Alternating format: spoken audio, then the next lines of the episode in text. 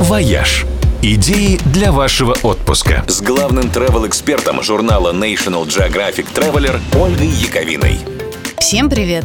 103 года назад в мире стало на один город больше.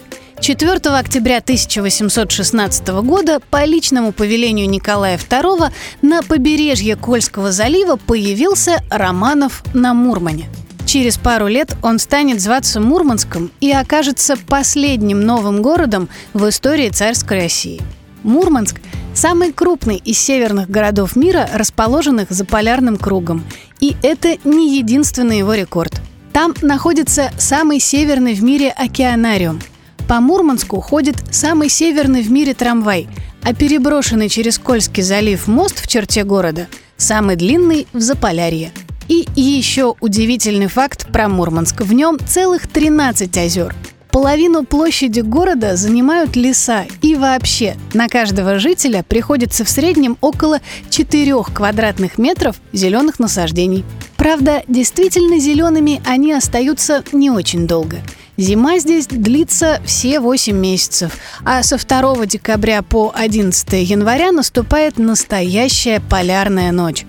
Но зато, благодаря Гольфстриму, климат здесь теплее, чем в других северных городах, и настоящие морозы случаются редко.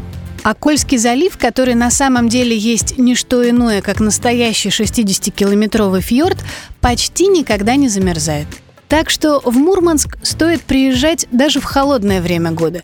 Тем более, что именно в холодные месяцы здесь можно увидеть такой впечатляющий местный специалитет, как настоящее северное сияние и съездить покататься на лыжах в Хибины, в один из самых интересных горнолыжных курортов России – Кировск.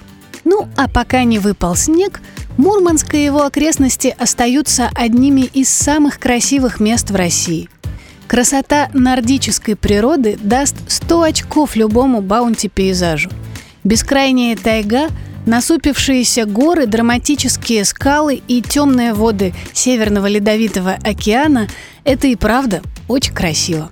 Вот помните фильм «Левиафан»? Поселок Териберка, где его снимали, находится неподалеку от Мурманска, и туда можно съездить на дневную экскурсию, посмотреть на океан, на живописный водопад, на кладбище деревянных кораблей и старую артиллерийскую батарею, а при желании и смелости даже заняться серфингом или кайтингом.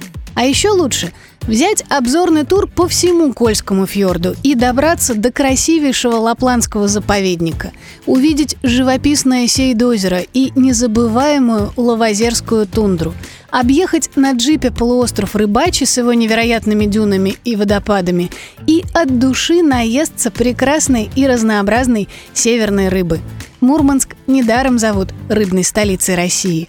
В общем, совершенно точно заглянуть в гости к имениннику стоит. С днем рождения, Мурманск!